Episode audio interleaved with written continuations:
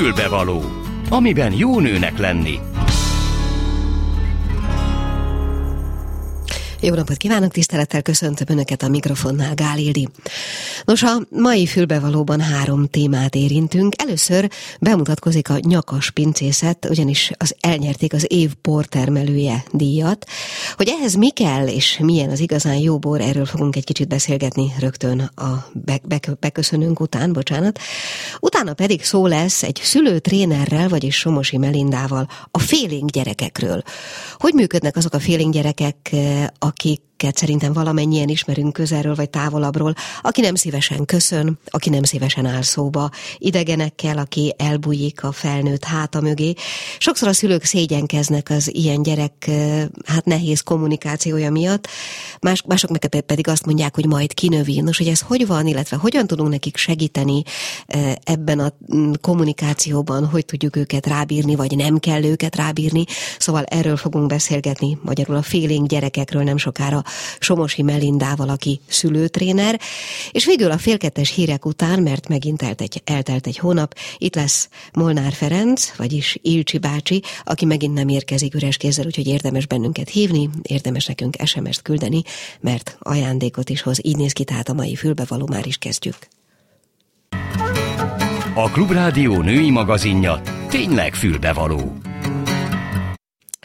És ugyan még nincs itt a vonalban, de nem sokára várjuk ide a nyakas pincészet egyik képviselőjét, mert elnyerték az év bor termelője díjat. Hogy egyébként nyáron vagy télen népszerűbb a borfogyasztás, én a magam részéről nem vagyok nagy borfogyasztó, nyáron is inkább, hát Isten megbocsátja, talán fröccsöt szoktam inni, azt is leginkább csak fesztivál helyzetben, hogy ez egyébként mennyire jellemző másokra, illetve hogy a, a téli-nyári borfogyasztás közötti különbség különbség miben áll, illetve hogy mi kell ahhoz, hogy az ember elnyerje ezt a bizonyos címet. Ezt fogom majd kérdezni tőle, hogyha megérkezik, de egyelőre még nincs a vonalban.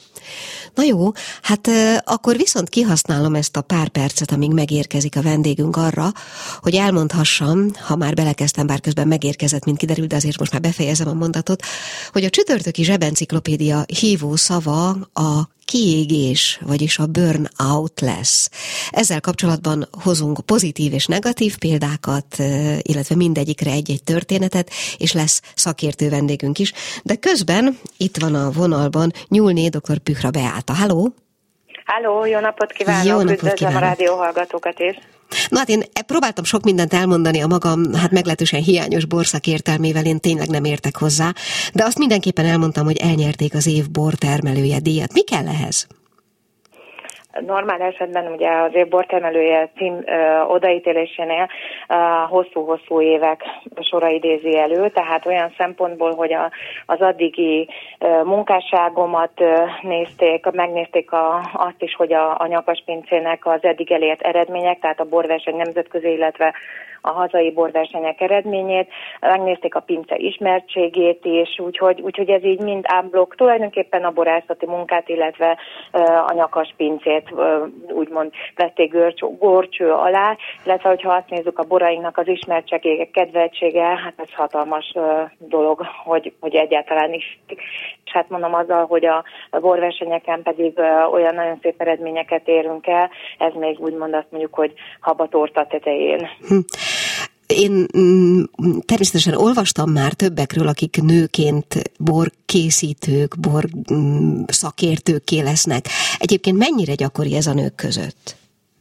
Régebben keves, keves, tehát mindig voltak borásznők. Ez nagyon-nagyon régóta visszavezethető, csak nem mindig az élvonalban. Aztán, ahogy ugye a 90-es években, tehát a privatizáció után elég sok gazdaságban volt olyan, illetve nem gazdaságban, hanem családban, amikor úgy döntöttek, hogy akkor egyénileg elindulnak, akkor ugye több helyen, hogyha nem született fiú, illetve hogyha született, de mondjuk nem ezt a szakmát akarta, illetve nem a szüleik nyomdokába szeretett volna lépni, és mondjuk mégis a lány magában elhivatottságot, akkor ilyen szempontból ő lépett be a, a, a, a azt mondom, hogy a, a család családi, életében, és hát ez a családi Igen. vállalkozásnál. És hát ugye ez természetes, hogy aki bort készít, az akkor, amikor prezentált, tehát ő fogja a borait megmutatni a közönségnek. Szerintem nagyon sokan vagyunk most már, tehát én sokszor nem szeretem ezt a kérdést, hogy női férfi munka, de hát valószínűleg, hogyha én is a másik oldalon lennék, akkor ez nagyon érdekes, hogy egy nő hogy választja. Szerintem milyen szempontból, hogy most férfi vagy nő, olyan szempontból érdekelen, hogy az a lényeg, hogy milyen borokat készít. Természetesen. Ön egyébként a, a családba belenőtt ebbe a szakmába? Tehát az, amit az előbb elmondott, az a történet önre igaz? Nem, nem, nem. Volt ez a családi indítatásom azért az annyiban volt, hogy a nagyapám pedagógus volt, és én Bácskáról származom, és ott a pedagógusokat úgy dotálták, hogy pedagógus földjeik voltak. Nagyon sok, uh-huh. ugye, hogy a megélhetés azért úgy könnyebben megéljenek, és ezáltal ugye volt a nagyapámnak egy hobbi kertje, ahol természetesen szőlő is volt. Igazán az, hogy én a borászati szakközépet választottam, tehát azért ez, ez volt a legelső lépés, aztán, hogy anyukám másodállásban egy borászati laborban dolgozott, tehát ez volt az az út, ahol én nekem elkezdődött tulajdonképpen a szakmai utam. Így kerültem én a, a sósba, innentől kezdve pedig hát el nem tudtam képzelni, hogy én ne ezt a szakmát folytassam, illetve hát, hogy ne ebben a szakmában ténykedjek. Uh-huh. Mondja, mi kell ahhoz, hogy valakiből nagyon jó borász legyen? Nagyon fontos a szakma szeretete, az elhivatottság, a mindig, mindig arra törekvés, én azt gondolom, hogy nagyon jó minőségű borokat eh, tudjunk attól függetlenül, hogy az évjáratok különbözősége, főleg az utóbbi időkben, ahogy ilyen ennyire szélsőséges az évjárat, uh-huh. tehát, hogy mindig a legjobbat hozzuk ki, de a szakmai alázat nélkül szerintem semmelyik szakmában nem lehet előrelépni, és azt gondolom, hogyha valaki ezt át tudja adni, akkor a, a kezek közül olyan borok kerülnek ki, amelyek, amelyek tényleg őt tükrözik, illetve hát a minden, ami a tud tudása, a szeretete, minden, ami benne van, és hát ez nagyon remélem, hogy ez átjön, illetve ezáltal ugye jóval szerethetőbbek és, és, és olyan minőségűek azok a borok.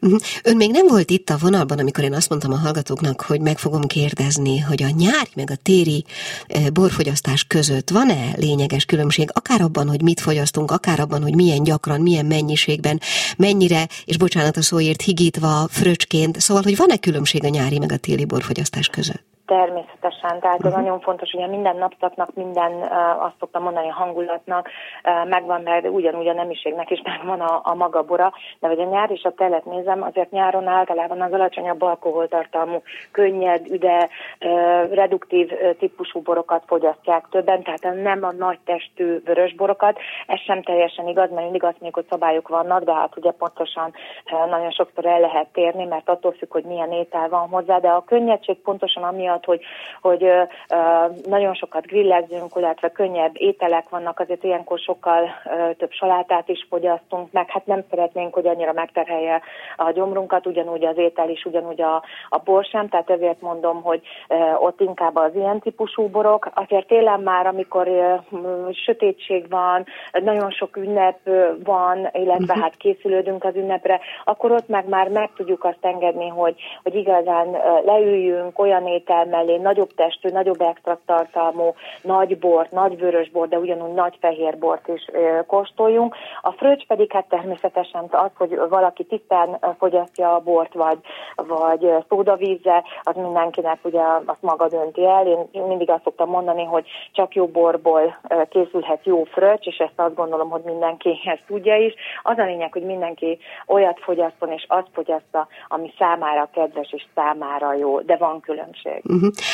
Még egy utolsó kérdés. Amikor önnek, hogy mondjam, lazulós kedve van, és mondjuk egy ilyen grillezős nyári este adódik, akkor mi a kedvenc bora, amit megkóstolna? Saját bora természetesen. A, saj, a saját borból? Igen. A saját borból mondjuk, ami nekem most nagyon, nagyon tetszik, és nagyon-nagyon szeretem, Sauvignon Blanc gyöngyöző borunk, de ugyanígy a, az aligvárom, vagy a rajnai rizling, imádom, főleg ez a spárgás szezonnál, tehát ez egy hihetetlen jól fel tudja egymást erősíteni az étel és a bor kapcsolata, természetesen, hogyha jót választunk, pasztolót választunk hozzá, úgyhogy ma azt gondolom, hogy, hogy ezek az én, én igazán kedvencem, illetve még, amit nagyon nagyon fontos, és nem szeretnék kiadni a roté. A roté. Nekem is a kedvencem. Most egyébként szerintem most érkeztünk el arra a pillanatra, amikor elkezdhetnénk beszélgetni arról, hogy ez mennyiben művészet, hogy hogy érdemes összekapcsolni dolgokat. Én mondom, nem értek hozzá, de áhítattal és tátott szájjal hallgatnám. Csak sajnos erre már olyan nagyon sok időnk nincs. Úgyhogy én mindenképpen gratulálok a díjhoz, és nagyon szépen köszönöm, hogy rendelkezésünkre állt, és kívánom, hogy az időjárás és minden más is működjön úgy, ahogy az önöknek a legjobb. Köszönöm szépen, viszont hallásra. Nagyon szépen köszönöm én is, és viszont hallásra, és minél több jó bort fogyasszanak. Legyen köszönöm úgy. még egyszer. További szép napot. Ennek is. Mi kell a nőnek? Egy fülbevaló. És hát semmiféle párhuzamot nem szeretnék vonni az előző beszélgetés és a következő között, mert hogy most a félénk gyerekekről fogunk beszélgetni. Somosi Melindával, aki szülőtréner, bár ez a fogalom számomra viszonylag újdonságnak hatott, de majd ő megmagyarázza, hogy mi ez. Halló! Jó napot kívánok! Jó napot kívánok! Kezdjük talán a fogalom definíciójával. Mi az, hogy szülőtréner?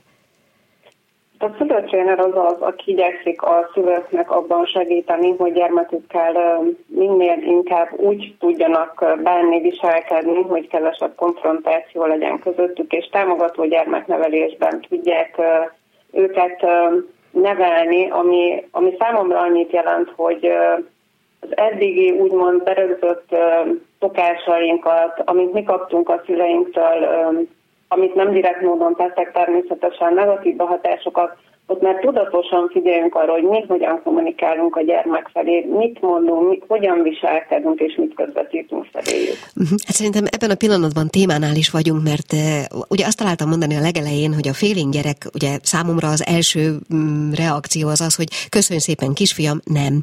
Vagy még az a válasz sincs, hogy nem csak egy elbújás mondjuk a szülő háta mögé, és a gyerekkoromból emlékszem, hogy akkor hát enyhén szólva noszogattak minket, gyerekeket, és a szülő szégyelte magát. Tehát ezt gondolom, hogy az az, a, amiről az előbb beszéltünk, hogy egy korábban tanult, akár fölülbírálatlan viselkedési mód az, amit elvárunk a gyerektől, ahelyett, hogy végig gondolnánk esetleg, hogy neki milyen módon tudnánk segíteni a jobb kommunikációban.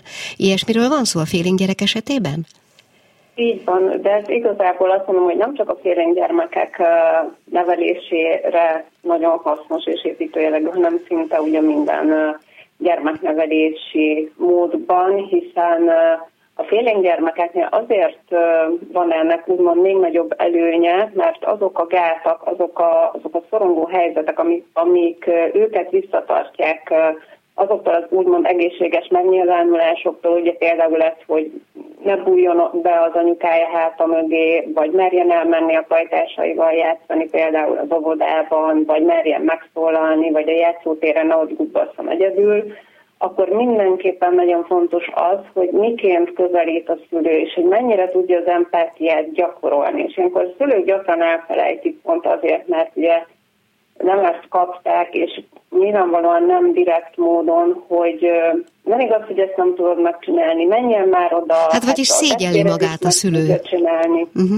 Uh-huh. Igen, tehát hogy, hogy ezáltal még nagyobb szorongás fog bennük keletkezni, és egyébként, hogy megnézzük a gyerekeket, vagy akár magunkat, szülőket, felnőtteket, mindenki fél valamitől, mindenkiben van valamilyen félénkség. Az, hogy ennek ugye milyen, milyen mélységei vannak, az már egy másik kérdés, de, de azt elfelejtjük, hogy szülőként mi vagyunk azok, akik a leges legtöbbet tudjuk gyermekeinkért tenni.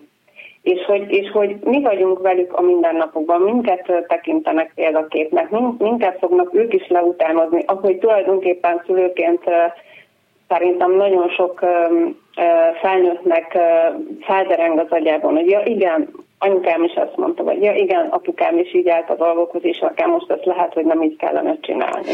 Mondjunk erre pár konkrét példát, jó? Mondjuk egy félénk helyzetre, vagy egy olyan viselkedési formára, vagy egy olyan hétköznapi helyzetre, amikor a gyereknek segítségre van szüksége, és azt tőlünk várja. Hát amit mondjuk az egyik példa, amit mondtam, ugye amikor a játszótérre elmegyünk a gyerekkel, és mondjuk oda jön valaki hozzá, számára ismeretlen másik gyerkőc, és elhívja őt játszani, és ő egyszer csak lesüti a szemét, tulajdonképpen oda sem már nézni, nem már megszólalni, és természetesen nem mer elmenni. Na most ilyenkor ugye szerintem a legbeváltabb, hogy nincs mit történed, menjél nyugodtan, nem lesz semmi baj, ne legyél már ilyen nyelmila, hát nem fog megenni az a gyerek. Na hát ugye ezek azok a, a kommunikációs formák, amik nem igazán tudnak jól működni és a kívánt hatást elérni. Ezzel szemben én azt szoktam ilyenkor javasolni, hogy kérünk egy kis szünetet, és akár vagy mi megszólalhatunk a gyermekünk helyett, és megköszönjük, hogy odajött az a másik gyerkőt, és később biztosan el fog menni a mi gyerekünk is játszani, és amikor elmegy, akkor kettesben lehet erről egy pár szót váltani, illetve fel lehet ajánlani a gyermeknek, hogyha szeretné, akkor mi is oda megyünk vele, és akkor nagyon szívesen játszunk velük. És akkor, hogyha így már felvillanyozódik a gyerkőt, akkor ugye egy kicsit, mint egy segítőkéz, ott vagyunk mellette, támogatjuk őt, és lehet, hogy először még szerves részeként ott kell legyünk a játék elején, de nagyon szépen ki lehet vonódni a játék folyamatában ebből, és fokozatosan el lehet a helyzettől távolodni. Először csak úgy, hogy mondjuk már nem játszunk, de még ott vagyunk, aztán pár lépéssel hátrébb megyünk, aztán még hátrébb megyünk, de látótávolságon belül maradunk. Mindig a helyzettől függ, vagy attól, hogy a gyermek ugye milyen mértékben fél vagy szorong az adott helyzetben, és akkor ezt szépen fokozatosan lehet tágítani. És akkor így mégis van egy keret, egy határ, de mégis megvan az a támogató környezet, hogy ez a támogató magatartás, ez a biztonságfaktor, amire annak a gyermeknek szüksége van. Uh-huh. Ugye azt is mondják, hogy a, a gyerek ezeket a félénkségeket kinövi. Ez így van? Hát ezt így nem lehet kimondani. Ugye, mint mondtam, ez egy nagyon összetett dolog, és az, hogy ki mitől fél, vagy mennyire fél, vagy ez mikortól számít szorongásnak, és mikortól kell mondjuk szakember segítségét igénybe venni, Ugye ez nagyon-nagyon széles skálán mozog. Úgyhogy az, hogy ki növi, ezt igazából én nem merném kiállítani, vagy ki, igen, hanem, hanem mindenképpen azt javaslom, hogy első körben a szülői magatartást, illetve a kommunikációt, tehát magunkat is tanulni kell, magunkban is fejlődnünk kell, és ha csak belegondolunk abba, hogy mondjuk amikor mi megijedünk valamitől, vagy, vagy félünk, vagy szorongunk, például amikor új munkahelyre megyünk, vagy egy új környezetbe megyünk, akkor nekünk mi esne jól? Hogyha támogatna valaki, és megértene, és biztatna, vagy pedig az, hogy ugyanezeket a szavakat mondja, hogy jaj, ne izguljál, hát ez úgyis megoldott, hát ne legyél már ilyen. Tehát ez az empátia készség, hogyha bennünk van, és, és kicsit megpróbáljuk megérteni, akkor észre fogjuk venni, hogy igen, kell tennünk azért, hogy a gyermek ezt a félénkségét úgymond kinője, de nem szeretem ezt a szót használni, mert azt gondolom, hogy, hogy ez hát egy, gondolom tapasztalatot gyűjt, igen. Aha. Nem csak arra gondoltam, hogy az ember ilyenkor tapasztalatot gyűjt, és talán a sokadik olyan helyzetben, amit mm, szerencsésen vagy jól sikerült kezelni, akár szülői segítséggel, azért idővel megjön az a tapasztalat, amivel talán az önbizalom is valamennyire. Hát igen, a kettő az, aki egymás közében jár, így van, tehát én azt gondolom, hogy ha soha nem fog segítséget kapni ez a gyermek, mert a szülő nincsenek tudatában, hogy neki is változtatni kell, akkor azt a félénkséget olyan módon soha nem fogja kinőni, hogy bizonyos helyzetekben olyan fokú félénkség vagy szorongás marad benne, amivel lehet, hogy egyre nehezebb lesz neki megbirkóznia. Viszont, hogyha a szülő képes ezt felismerni és tudja őt támogatni, nyilván nem mindig százszerzelékosan, hiszen senki nem tökéletes és mindenki hibázik, és, ugye az egész életünk egy hullámvölgy, tehát nem látunk mindig fenn, akkor viszont a gyermek megtanulja kezelni ezeket a helyzeteket, felismeri az érzelmeit, fog tudni már olyan eszköztárral rendelkezni, amiket fel tud használni ezekben a nehéz helyzetekben, és ugyanattól, hogy megmarad valamilyen minimális úgymond természetes félénkség benne, mégis nagyszerűen meg tudja ezeket oldani. Hát igen, nyilván annak az arányával is vigyázni kell, hogy a félénkség mennyire múlik el. Azt jutott eszembe egyébként még, hogy talán pont annak a szülőnek is segítségre volna szüksége önbizalomépítés ügyben, aki egyébként egy ilyen helyzetben nem tud, nem mer, nem akar a gyerek mellé állni, épp azért, mert számára szégyelni való a gyerek viselkedése. Tehát nyilván ott, ott neki is ilyen-olyan segítségre van szüksége, sőt, talán belőle fakad az a fajta félénkség, ami a gyerekben nyilvánul meg. Csak már megtanultatán kompenzálni valamennyire. Így van, ezért vagyok én többek között, ugye szülőmentor, szülőtréner, hogy pont ezeket a felismeréseket segítsek megmutatni a szülőknek, és segítsek nekik abban, hogy hogyan tudnak tudatosan ezekben a helyzetekben segíteni a gyereknek. Mert, mert a legtöbb szülővel az a helyzet, hogy olvasnak, kutatnak, megnéznek mindenféle szuper videót előadást, de valahogy amikor odaérkeznek egy adott éles helyzethez, akkor valahogy úgy nem tudják, hogy éppen most mit csináljanak, és ugye elsőre tudattalanul is már bejön ez a régi berögzött szokás, és utólag veszi megint ezt, hogy na, megint nem sikerült azt, amit akkor olvastam. És akkor ezért vagyok én, aki tényleg a szülőt dolgozza meg tulajdonképpen, míg ugye mondjuk egy gyermekpszichológus, hogy hogyan a gyermeknek a szorongása, pedig mondjuk így, hogy a gyermeket dolgozza meg, hogy a szülő akár ebben a hármas dologban is tudjon együttműködni, mint a gyermekkel, mint a szakemberrel, és ő maga is tudjon fejlődni. Még azért említsük meg szerintem bátran azt a honlapot, ahonnan tájékozódhat az a szülő, aki most úgy érzi, hogy erre szüksége van. Igen, ez a www.félinggyermek.hu weblap, és itt minden információt meg lehet találni. Hát nagyon szépen köszönöm Somosi Melinda szülőtrénernek. Sok mindent beszéltünk a félénkségről és a félénk gyerek viselkedési mondjáról. Hát remélem, hogy megtalálják önt és a, a fórumot is azok, akiknek erre szükségük van. Nagyon szépen köszönöm, hogy a rendelkezésünkre állt viszont hallásra. Én is köszönöm a lehetőséget viszont hallásra. A Klubrádió női magazinja tényleg fülbevaló. És ha megengedik még egyszer, mert az előbb nagyon siettem, elmondom még mielőtt Molnár Ferenc Ilcsi bácsi megérkezik a stúdióba, hogy a csütörtöki zsebenciklopédia témája a kiégés, a burnout lesz, amivel kapcsolatban egyébként már, vagy egy nagyon, ehhez nagyon közeli témáról, nevezetesen az életközepi válságról már egyszer beszélgettünk. Akkor is említett az akkori szakértőnk, hogy bizony ez a két téma egymáshoz igen közeli váltást igényel, sőt, mostanában rászoktam arra, arra, hogy hát úgy mondjam, kicsit közvélemény kutatok a közösségi hálón, kíváncsi vagyok, úgy általában is arra, hogy mennyire érdekli az embereket ez a téma, vagy éppen az adott téma, illetve hogy mit gondolnak róla. És bizony jött egy olyan vélemény, azt, amit aztán többen alátámasztottak, hogy a kiégés egyetlen ellenszere, hogy az ember azt csinálja, amit szeret. Majd jött néhány olyan vélemény is, és közülük az egyikük egyébként vendégünk lesz ebben a műsorban, aki azt mondta, hogy éppen abban fáradt el, hogy mind, tehát nagyon-nagyon nagyon-nagyon szerette, amit csinált, és éppen abban merült ki egy bizonyos ponton, hogy nem tudott a dolognak nemet mondani soha egyetlen pillanatra sem. Ugyanakkor lesz olyan ellenpéldánk is, aki szintén azt mondta, hogy azt csinálja egész életében, amit nagyon szeretett, és soha egy pillanatra sem merült föl, a kiégésnek még a gondolata sem. Ezek mellett pedig itt lesz Andráska Zsófia, aki szakértő szerepben fog erről a dologról beszélni, és mondom, hallunk pozitív és negatív példát, példát illetve példát a kiégésre és példát annak az ellentétére is, ez tehát a csütörtöki zsebenciklopédia témája. Folytatódik a Klubrádió ékszere, a fülbevaló. És ezúttal kicsit több, mint egy hónap után, ismét itt van a stúdióban Molnár Ferenc Ilcsi bácsi. Szeretettel köszöntöm a hallgatókat.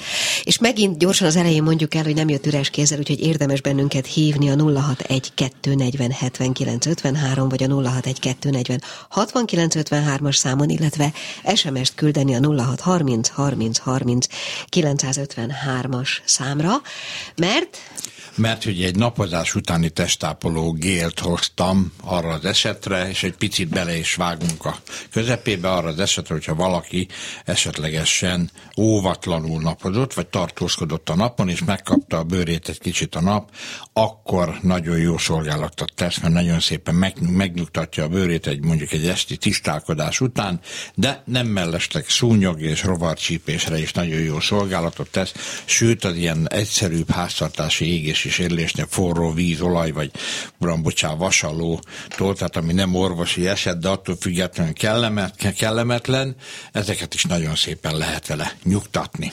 És érkezett is már rögtön egy SMS, ami úgy szól, hogy kedves Ilcsi bácsi, napozás utáni bőrápolásra a barnaság megőrzésére milyen terméket tud ajánlani? Éred bőr esetén köszöntöm a nyarat. Igen, igen, igen nagyon igen. jól ö, kotorászott a kedves kérdező a fejembe, mert erről is szerettem volna beszélni. a nyári praktikák okán. Ugye már most vannak olyanok, akiknek már nagyon szép színük van, vagy már nagyon szépen alakul a barnaságuk, és hát azt természetesen meg is szeretnék őrizni, és nem okvetlen a nyár végén kell nekiállni, kapkodni, hogy akkor hogy mentsük át a barnaságunkat. Nos, van egy olyan, hogy karotin extra testápoló, amiben körömvirág, sárgarépa, berkenye, sárgadinye, csupa-csupa finomság, karotinoidok és minden egyebek vannak, és az a lényeg a dolognak, hogy nem pusztán a, a bőrnek a táplálását végzi el, ami ilyenkor különösen fontos, ugye a nap is tárítja, a víz is tárítja, hanem a rengeteg karotinoidnak köszönhetően kitolja a barnaságnak az időtartamát, tehát tovább őrzi meg a bőrünk a szép barna szint. Közben érkezett még egy SMS, azt szeretném kérdezni, hogy ajándékba, ha kaptam Ilcsi bácsi csipkepogyó kukoricás bőrradírt, eh, de nem szeborrás, vagy nem tudom, mi akar lenni ez a szó. Igen? A, igen, talán igen. igen. A bőröm attól még használhatom-e a terméket, nem árt-e a bőrömnek? Köszönöm a Minden további nélkül használhatja a kedves hallgató tudnilik célzottan egy érzékeny bőrre, rozáciára hajlamos bőrre készül ez a radír, Aha, de természetesen, hogyha nincs ez a fokozott érzékenység, hanem úgymond normál állapotú a bőre, akkor is ugyanolyan biztonsággal és jó, jól használhatja. Javaslom, pláne az elején, hogyha nem nagyon radírozta az arcát, akkor hetente használja, a későbbiek során pedig két hetente a leírás szerint tessék használni, és minden rendben lesz vele. Akkor amíg nem érkezik több SMS, SMS addig térünk akkor rá. Hát egyrészt szeretném tájékoztatni a kedves hallgatókat, hogy a szokásunktól eltérően most év közben is jöttünk újdonságokkal, mert egyébként egyszer szoktunk ősszel egy, egy csomagban kijönni újdonságokkal, de itt az időszele megkívánta, és egyrészt készítettünk egy borotválkozáshoz való szappant. Ugye a törzshallgatóink tudják, talán fel is kapják a fejüket, hogy hogy, hogy, hát hiszen a fekete szappant szoktam ajánlani, és ez így is van, de az különösen az érzékeny, nagyon érzékeny patonásos bőrűeknek szoktam ajánlani. Ez a szappan, ez a normál bőrűeknek is nagyon jó szolgálatot tesz, függetlenül attól, hogy ez a saját főzésű látszappan, ez ciszkafarkfűvel van megbolondítva, hogy úgy mondjam, és E és C vitaminnal, tehát ennek is van egy nyugtató hatása, viszont pontosan az E és a C vitaminnak köszönhetően nem szárítja a bőrt, és nagyon szépen lehet vele borotválkozni, és itt nem pusztán férfi társainkra gondolok, ahol a pofagyalúhoz kell használni, hanem aki hónaj vagy láb gyantázást is szokott csinálni, hiszen sokan vannak így, erre a célra is kiválóan használható, és akkor, hogy ha már egy ilyen kérdés vetődött föl, akkor hadd tegyem hozzá, hogy ehhez kapcsolódóan az újdonságok között van egy nyugtató sérum is, egy nyugtató zselé, aminek pedig a balzsam, aminek az a célja, hogy az ilyen borotválkozásnak azért mindig van egy irritációra kötődő hajlama, és ezzel tudjuk egyrészt azt aláír, hogy elérni, nem gyulladnak be a szőrtűszők, ezáltal az úgynevezett szőr alá növés is kevésbé következik be, mert ez a borotválkozásnál, pláne lábszáron, hónajnál gyakrabban előfordul, arcon kevésbé. Nos, ez a nyugtató balzsam, ez a citromfűvel, mentával, cickafarkkal, pásztortáskával, egy bizonyos fajta náddal és egy indiai gombának a kivonatával készül, és ezeknek az együttes hatásával érhetjük ezt el, hogy nem gyullad be ebből, sokkal gyorsabban megnyugszik, és természetesen természetesen ez a sok-sok finomság révén pedig ápolja is a bőrünket és hadd legyek erőszakos, és akkor Jó. már kilőjük azt a pontot, hogy a, az idei évközbeni újdonságokat. A, a kedves hallgatók biztos, hogy sokat hallottak a micellás vízről. Hát mondhatná azt az ember, hogy minek jövünk elő egy micellás vízzel, hiszen hát annyiban, mint kutyában a bolha. Ilyenkor nekem az az elméletem és az a meglátásom, hogyha az ember mégis tud egy különlegeset csinálni, ami nem hasonlít a többihez, és természetesen az Ilcsi sem adta alább, és egy ilyet készítettünk. Nos, az a lényege, hogy mi is kijöttünk egy micellás vízzel, aminek a fő hatóanyaga a homoktövis. Egyrészt a homoktövisnek az olaja van benne, másrészt pedig a homoktövis gyümölcs levének a szűrt leve van benne. A lényege az a dolognak, mert a micellás vizeknél fennálló veszély, illetve probléma, hogy nagyon sokuk, tisztelet a kivételnek, nagyon sokuk szárítják a bőrt. Viszont mi ezekkel az antioxidánsokkal és a homoktövisnek köszönhetően úgy az olajos, mint a vizes fázisával el tudtuk azt érni, hogy semmiféle szárító hatása nincsen, ugyanakkor ez a fantasztikus növény fény ragyogóan táplálja is az arcbőrt, tehát nem pusztán mondjuk egy alkalmi minket távolítunk el az arcunkról, hanem ebben a művelettel egyben egy kis bőrtáplálást is végzünk. Úgyhogy ennyi lenne a nyári újdonság csomag. Nem tudom, ez hány perc volt, de közben befutott nagyon sok SMS. Mutatom, jó? Jó. Kedves Ilcsi bácsi, 18 éves fiatalember enyhe pattanásos arc és hát kezelésére. A kozmetikus kezelésen kívül ilyen melegben. Mire? A következő a helyzet az arcára térve, kezdjük onnan, majd ősszel, tehát a kedves kérdező legyen türelemmel, majd ősszel valamikor szeptember vége, október közepétől az ahakúrát, ezt a gyógynövényes hámlasztókúrát meg kell csinálnia, majd visszatérünk rá, akár meg is kérem a kedves hallgatót, hogy majd októberben akkor is szóljon is. ránk, és akkor elmondom részletesen. Ugye a hát, ez egy másik dolog, pláne a strandszedromban, és ebben remélem, hogy nem sértem meg a fiatal embert, mert semmi szándékom nincsen, ugye kellemetlenebb ugye így a strandra is kimenni. Nos kérem szépen, van egy jó hírem, úgyhogy pont az előbb, amit emlegettem, a csipkés kukoricás radírral egyrészt abban nyugodtan hetente át kell radírozni a hátát, utána a fekete szappannal ugye valakit meg kell, hogy kérjen, hogy a fekete szappannal legalább naponta egyszer át kell mosni a hátát, mert annak van egy gyulladás csökkentő és szállító hatása, és akkor a harmadik művelet pedig az, hogy van az ikturos korrektorunk, ami egy ilyen kis ecsetelős flakonban van, és akkor szintén valakit megkér, és ezeket a pattanásokat esténként be kell pötyögtetni, be kell kenni ezeket a pattanásokat. Ez néhány perc alatt beszárad, tehát megszárad, nem fogja összekenni az ágyneműt, viszont egész éjszakára hagyja fönn, Dolgozik. mert egy szárító, uh-huh. nyugtató hatása van neki, és akkor reggel lemossa, és ebben fel tudja gyorsítani ezeknek a pattanásoknak úgymond az érését és, a, és az elszáradását. Emellett természetesen, különösen ugye a hátnál nem lehet nélkülözni azért a kozmetikusnak a segítségét, de ezek a praktikák, amiket elmondtam, ezek a két kezelés között nagyon jó szolgálatot tesznek. Uh-huh. Másik SMS azt kérdezi, hogy arcfeszesítő krémet miért tudna ajánlani nyárra? Ugye az arcfeszesítés esetében meg kell különböztetnünk egy korral, relatíve korral járó lazaságot, és azért nem mennék bele részletesen, hogy melyik készítmény legyen, és meg kell különböztetnünk azt az esetet, amikor a hormonváltás miatt, mondjuk ugye a hölgyeknél, amikor a menopauza után vagyunk, és a, a női hormon termelődés csökken, akkor is lehet egy ilyen petyűtség, bőrlazaság, ami kialakul, alakul. Nos, erre egyébként már egy fitoösztrogénes családunk, ahol növényi hormon tartalmazó növények vannak benne, aminek egyébként az a lényege, hogy magának a szervezetünknek a működésében nem szól bele, mint egy tabletta, mert ugye úgy is lehet pótolni, hanem a helyszínen, a bőrön fejti ki a hatását, de ugyanakkor nem zavarja meg a szervezet működését. De ugye én nem szeretek így távgyógyászkodni, úgyhogy ajánlom a kedves kérdezőnek, fölmegy az Ilcsinek a webáruházába, ahol pillanatok alatt előkerül egy tanácsadó kozmetikus hölgyünk, aki részletekben segít neki megoldani, illetve elmegy valamelyik Ilcsis referenciás kozmetikushoz, aki bizonyára meg fogja oldani az ő problémáját. Kedves Ilcsi bácsi, dinnyét terveztek így minden nyarat a tűző napon töltök, napfényvédőt miért tudna ajánlani, valami olyasmit, amibe a por nem ragad bele, és esetleg fújós? Igen. Ugye sokan ismerik a meglátásomat ugye a napozónál, hogy hát olyan kemény vegyszereket kell alkalmazni uniós előírások miatt, hogy én ebben annyiban állást tudok foglalni, hogy kell a fényvédelem. Ez tény és való. Ugye a déli órákban, ez a 11-től 3 óráig terjedő időszakban, vagy pedig hát árnyékban kell lenni.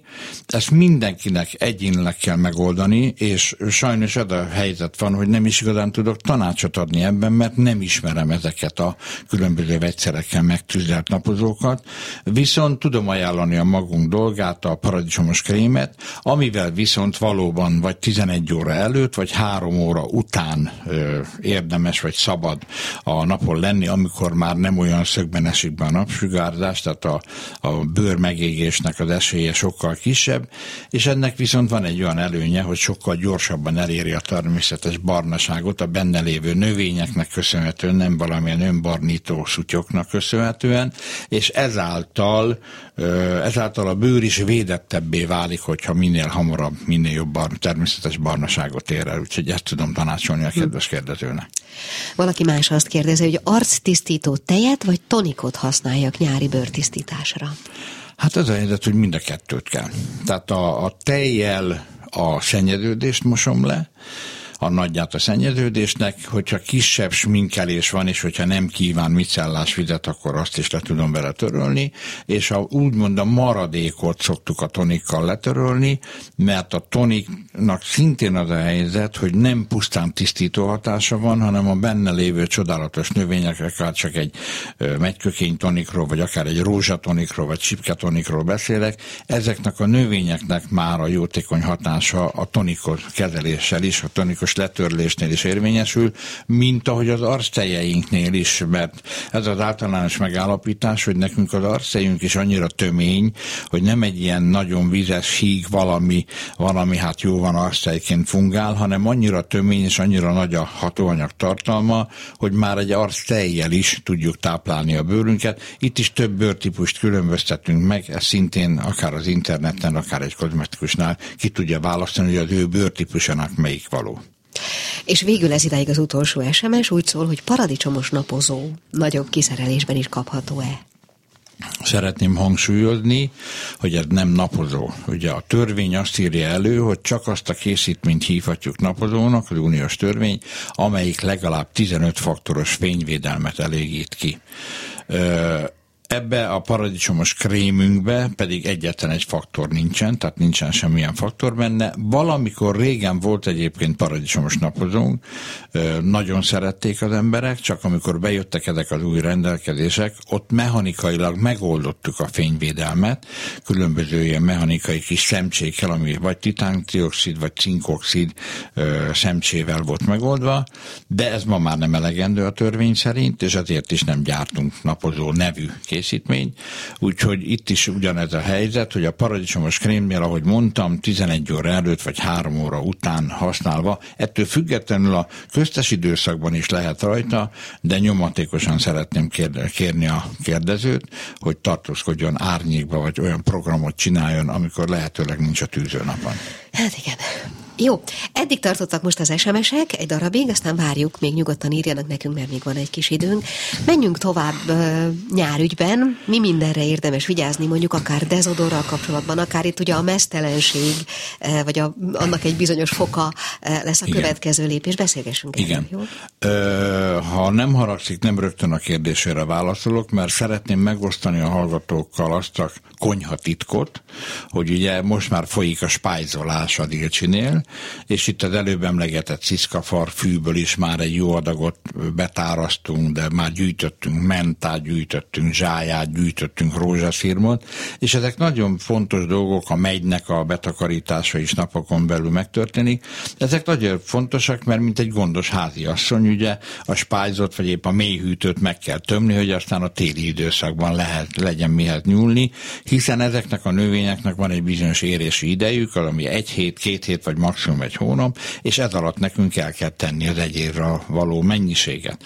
Ezeknek a jó részét feldolgozzuk, vagy vizes, vagy olajos pépet, ilyen pulpokat készítünk belőle, és a jóval kisebb részét szárítva, kíméletesen szárítva tesszük el.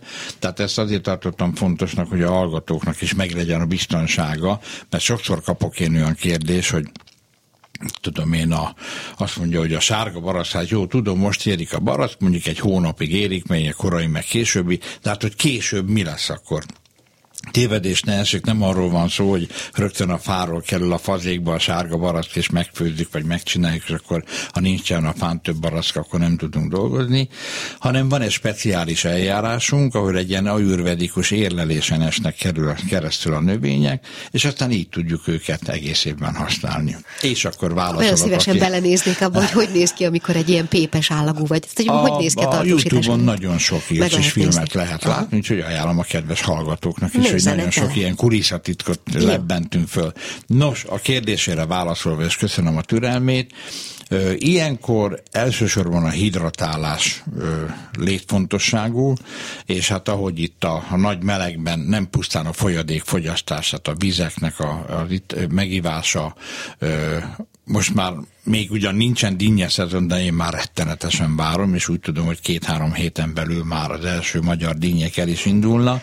Tehát ezeknek a gyümölcsöknek a fogyasztása, mert nagyon fontos belülről is pótolni a vizet, de ugyanakkor kívülről a bőrápolás esetében a törzshallgatóink tudják, vannak ezek az úgynevezett boostereink, ami az almás citromos, vagy épp a karotin extra, vagy a rózsa booster, amik egy ilyen nagyon tömény, szérumszerű, de ugyanakkor könnyű állagú készítmények, és bizony ilyenkor a nyári időszakban előfordul, hogy nem is kell krémet használni, hanem elegendő ezeket használni, fölösleges, hogy mondjam, nyomni a bőrt, akár még egy hidratáló krémmel is, mert nem kívánja úgy a bőr, meg az egész, és könnyebben izzad, könnyebben tud verejtékezni, a bőr jobban átjárható, tehát könnyebben pörög az egész keringés a bőrnek, tehát ezeket tudjuk használni, mint ahogy a dezodort is említette az Ilcsinek a, a deóját, az Ilcsi deót, ugye valamelyik adásunkban még azt is sorsoltuk ki, Igen. nem olyan régen. Ott is arról van szó, hogy enged minket izzadni, de muszáj így mondanom, de nem büdösödünk meg, tehát csak a benne lévő növények és illóolajok semlegesítik az izzadsággal járó kellemetlen szagokat, illetve illatokat, de ugyanakkor nem tömíti el a pórusokat, tehát nincsen semmiféle ilyen káros hatása, úgyhogy én is ezt nagy szeretettel ajánlom a, a tisztelt hallgatóknak, és elsősorban egyrészt ugye egyrészt a weboldalunkon, másrészt pedig a kozmetikusainknál tudnak tanácsot kapni, mert azért itt is van különbség téve, mert mondjuk egy érzékeny bőrűnek a csipkebogyóból készült zselét ajánlom, hogyha van egy kicsit megereszkedett bőr, ami korral jár, de semmi extra nincsen még, akkor ott abban az esetben például a vörös rózsaszíromból is készült zselé egy nagyon finom jószág, és hát itt még egy fél gondolattal vissza kanyarodva a feldolgozásra, hogy hát több ezer rózsatövünk van, és folyamatosan szüreteik a rózsaszírmot, és hát azért ezt a hallgatók fantáziájára bízom, hogy amikor ott van több ezer rózsatő, és ömlik a szírom róla, ezek mind ilyen sötét, piros, sötét borzó rózsák, és ezeket rendszeresen szüreteljük, tehát szedjük le a rózsafejeket, és aztán dolgozzuk fel a rózsaszírmot, hogy abból aztán tonik, arszej, testápoló, vagy éppen egy nagyon finom krém legyen. Na, az is érdekes látvány lehet. Közben jött még egy SMS, egy másodperc megkeresem. Folyékony zöld szappant milyen bőrtípusra használjunk? Ö, teljesen általános használatú. A múltkorjában volt is valamilyen Mm, akcióra, most elnézést, hogy nem vagyok képben, ráadásul egy jó kis tengeri szivacsot lehetett hozzá kapni. A lényeg az az zöld szappannak, ez csalánnal készül, és szintén saját főzésű lágy szappan. Itt az összes szappannál fölhívom a kedves hallgatóknak a figyelmét, hogy, hogy azért, mert egy ilyen nyomós flakonban van, amire azt gondolná, hogy akkor biztos valamilyen mosó tendizes, tehát egy ilyen sampon alapú szó sincs róla, kézzel lábbal tiltakozom, mert én nagyon ilyen sampon ellenes ellenes vagyok, meg fürdő ellenes vagyok, hanem ezek igenis saját főzésű lágyszappanok, és a csala a zöld szappan is ugyanígy készül. Ajánlom nagy szeretettel télen-nyáron bármikor nagyon jó tisztálkodni, és természetesen arcot, testet, mindent ugyanúgy lehet vele tisztítani. Ha már nyár, akkor beszélhetünk egy kicsit a lábról. Hát ez egy kényes dolog, ugye a, a, már úgy írtam vele, hogy most a múltkorjában, illetve mostanában látok egy reklámfilmet, ami egy más dologról szól, de ott a lábat figurázza ki tulajdonképpen egy bimbózó párkapcsolat azért dől dugába, mert a hölgy meglátja az úriembernek a lábát, és ez szerintem nem, egy, nem csak a reklámba fordul okay. elő, hanem ez az életben is gyakorta előfordul, mert, mert nem, igazából nem is értem, hogy sokszor az emberek úgy megfeledkeznek a lábukról, mintha nem is az övék lenne. Tehát tényleg nekem magas, mindegy, majd remélem, hogy most egy kicsit megint föl tudom rá hívni a figyelmet. A lényeg az, hogy maradék szappanokkal jó kis lábfördőt kell venni, és lehet egy jó filmet közben megnézni, akkor felpuhult, és akkor ilyen nagyon finom reszelőkkel, habkővel át lehet csiszolni, de én abszolút pedikűrös párti vagyok, tehát azért havonta egyszer, plána a nyári hónapokban meg készülve a nyára, Avonta egyszer egy pedikőrösöd el kell menni, aki szépen rendbe hozza a lábunkat, és akár az otthoni előkészítés és az otthoni ápolás mellett akár a pedikőrös után, pedig a csicsókás kérdés lábápoló krémet javaslom ennek a használatát, mert így tudjuk megakadályozni azt, hogy ne száradjon ki a sarkunk, meg a, a talpélünk, meg egyebek, és akkor szépen karban lehet tartani a lábunkat, és nem kell még a strandra is akár térzakniba menni, mert mondjuk annyira ciki látni a lábunkat. Ilyenkor, és van még hátra hat percünk, ilyenkor szoktunk is életmódtanácsokat is osztogatni. Ugye arról szoktunk beszélgetni, hogy a piacon, meg egyáltalán a zöldség, gyümölcs fogyasztás tekintetében mik azok, amiket, amiket most érdemes, amiket talán nem primőrnek tekintünk, hanem már nyilván a piacon hát, könnyen beszerezhetőnek. Igen, ugye lassan azért most már a szezonális dolgok jönnek ki, azért, azért a paprika, paradicsom is kezd már szezonálissá válni, mert azt hiszem, hogy avval egy, lehet, hogy van, akinél az illúziót rombolom el, de, de ma már a, a nyáron termett paprika, paradicsom is sokszor ugye melegházban, meg fóliaházban terem, mert a termesztés biztonsága miatt. Tehát egyrészt ezeket a zöldségeket, vagy nálam a kertbe például már ekkora cukkini van, most ugye a, a rádióban nem hallani, hogy mekkorát mutattam, majdnem olyan vagyok, mint a horgász, aki dicsekszik, hogy mekkora alatt fogott, de hát egy ilyen 35-40 centis cukkini van már nálam például a kertbe.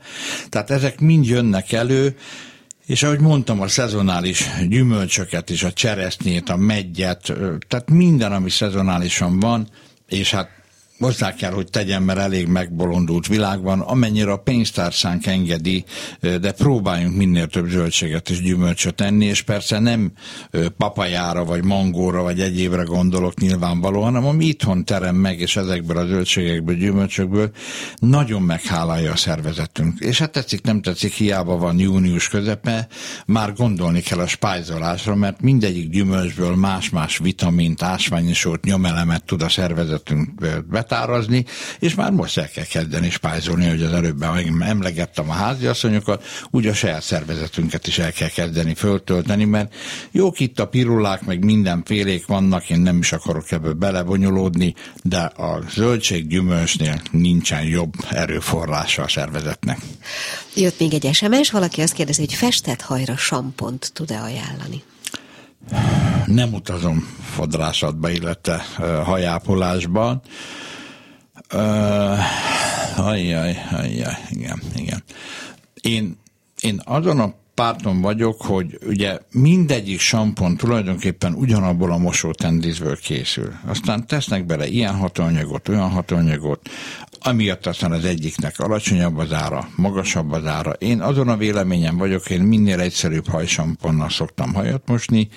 Aminél én igazából érzek különbséget adok a hajoblítők és én nagyobb szerepet tulajdonítok a hajoblítőknek, mint a samponoknak, hiszen a, végül is a hajmosás nem szól másról, mint hogy a szennyeződést eltávolítsuk a hajunkról, még hogyha ez egy festett haj is, hanem a hajoblítőknél már nagyobb szerepet látok. Hála Istennek már szilikonnal senki nem csinál hajoblítőt, mert valamikor régebben azért szállt úgy a haja az embereknek, meg azért volt olyan légies, mert elég volt szilikonolaján, meg mi egyébben. Ez most már nem divat, meg nem is lehet azt hiszem törvény szerint sem használni. Úgyhogy én a kedves hallgató helyében a hajoblítőre tenném a, a hangsúlyt, mert ott aztán viszont van korpásodásra hajlamos fejbőr, vagy nagyon száraz haj, vagy zsírosodásra hajlamos, és ott a balzsamokkal nagyon szépen lehet szelektálni. Még egy pillanatra az utolsó másfél percet térjünk vissza a piacra, csak egy picit. Szoktam emlegetni, és szerintem utoljára egy évvel ezelőtt beszéltünk arról, hogy a magok, a gyümölcsöknek különböző magjai. Én emlékszem a ja, dinnye igen, magra. Az a magna. Igen, igen. Hogy ez hogy van? Hát azt nem mondom, hogy a cseresznye meg a megymagot is rágjuk el, mert az macerás lenne, de azért jön most már a görögdínye, a sárgadínye, aztán majd jön a szőlő, de minden olyan gyümölcsél, hogy nem ilyen csonthéjas van, tehát ahogy mondtam, a, vagy épp a barasznak a magját nyilvánvaló, hogy nem, de minden olyan magot, amelyik ö, megrágható, és ö, nyugodtan meg lehet tenni, le lehet nyelni, ezeket mindenképpen részesítsük előnyben, hiszen gondoljunk bele, hogy minden egyes magban ott van az élet. Hiszen egy szem magot, akármilyen kicsi is legyen, azt ha földbe, földbe teszünk és megfelelően locsoljuk, ápoljuk, abból kinő az élet. Miért? Azért, mert csup minden olyan alapvető anyag benne van, ami az élethez kell. És nyilvánvalóan ezek az összetevők mind-mind segítik a szervezetünknek a működését, tehát nagyon fontos összetevői a zöldségeknek, gyümölcsöknek a magjai is. Hát már ez a végszó, és legközelebb egy hónap múlva Igen. találkozunk. Én pedig hadd búcsúzom el azzal, hogy a mai műsorban itt volt Nyúlné dr. Pühra Beáta a nyakas pincészet képviseletében, mert hogy elnyerték az év portermelője díjat. Aztán beszélgettünk a félénk gyerekekről, Somosi Melinda szülőtrénerrel, és végezetül itt volt Molnár Ferenc Ilcsi bácsi. Köszönjük szépen, hogy velünk voltak. Köszönöm én is. Viszont hallásra. A Klubrádió nem csak nőknek szóló magazinját, a fülbevalót hallották.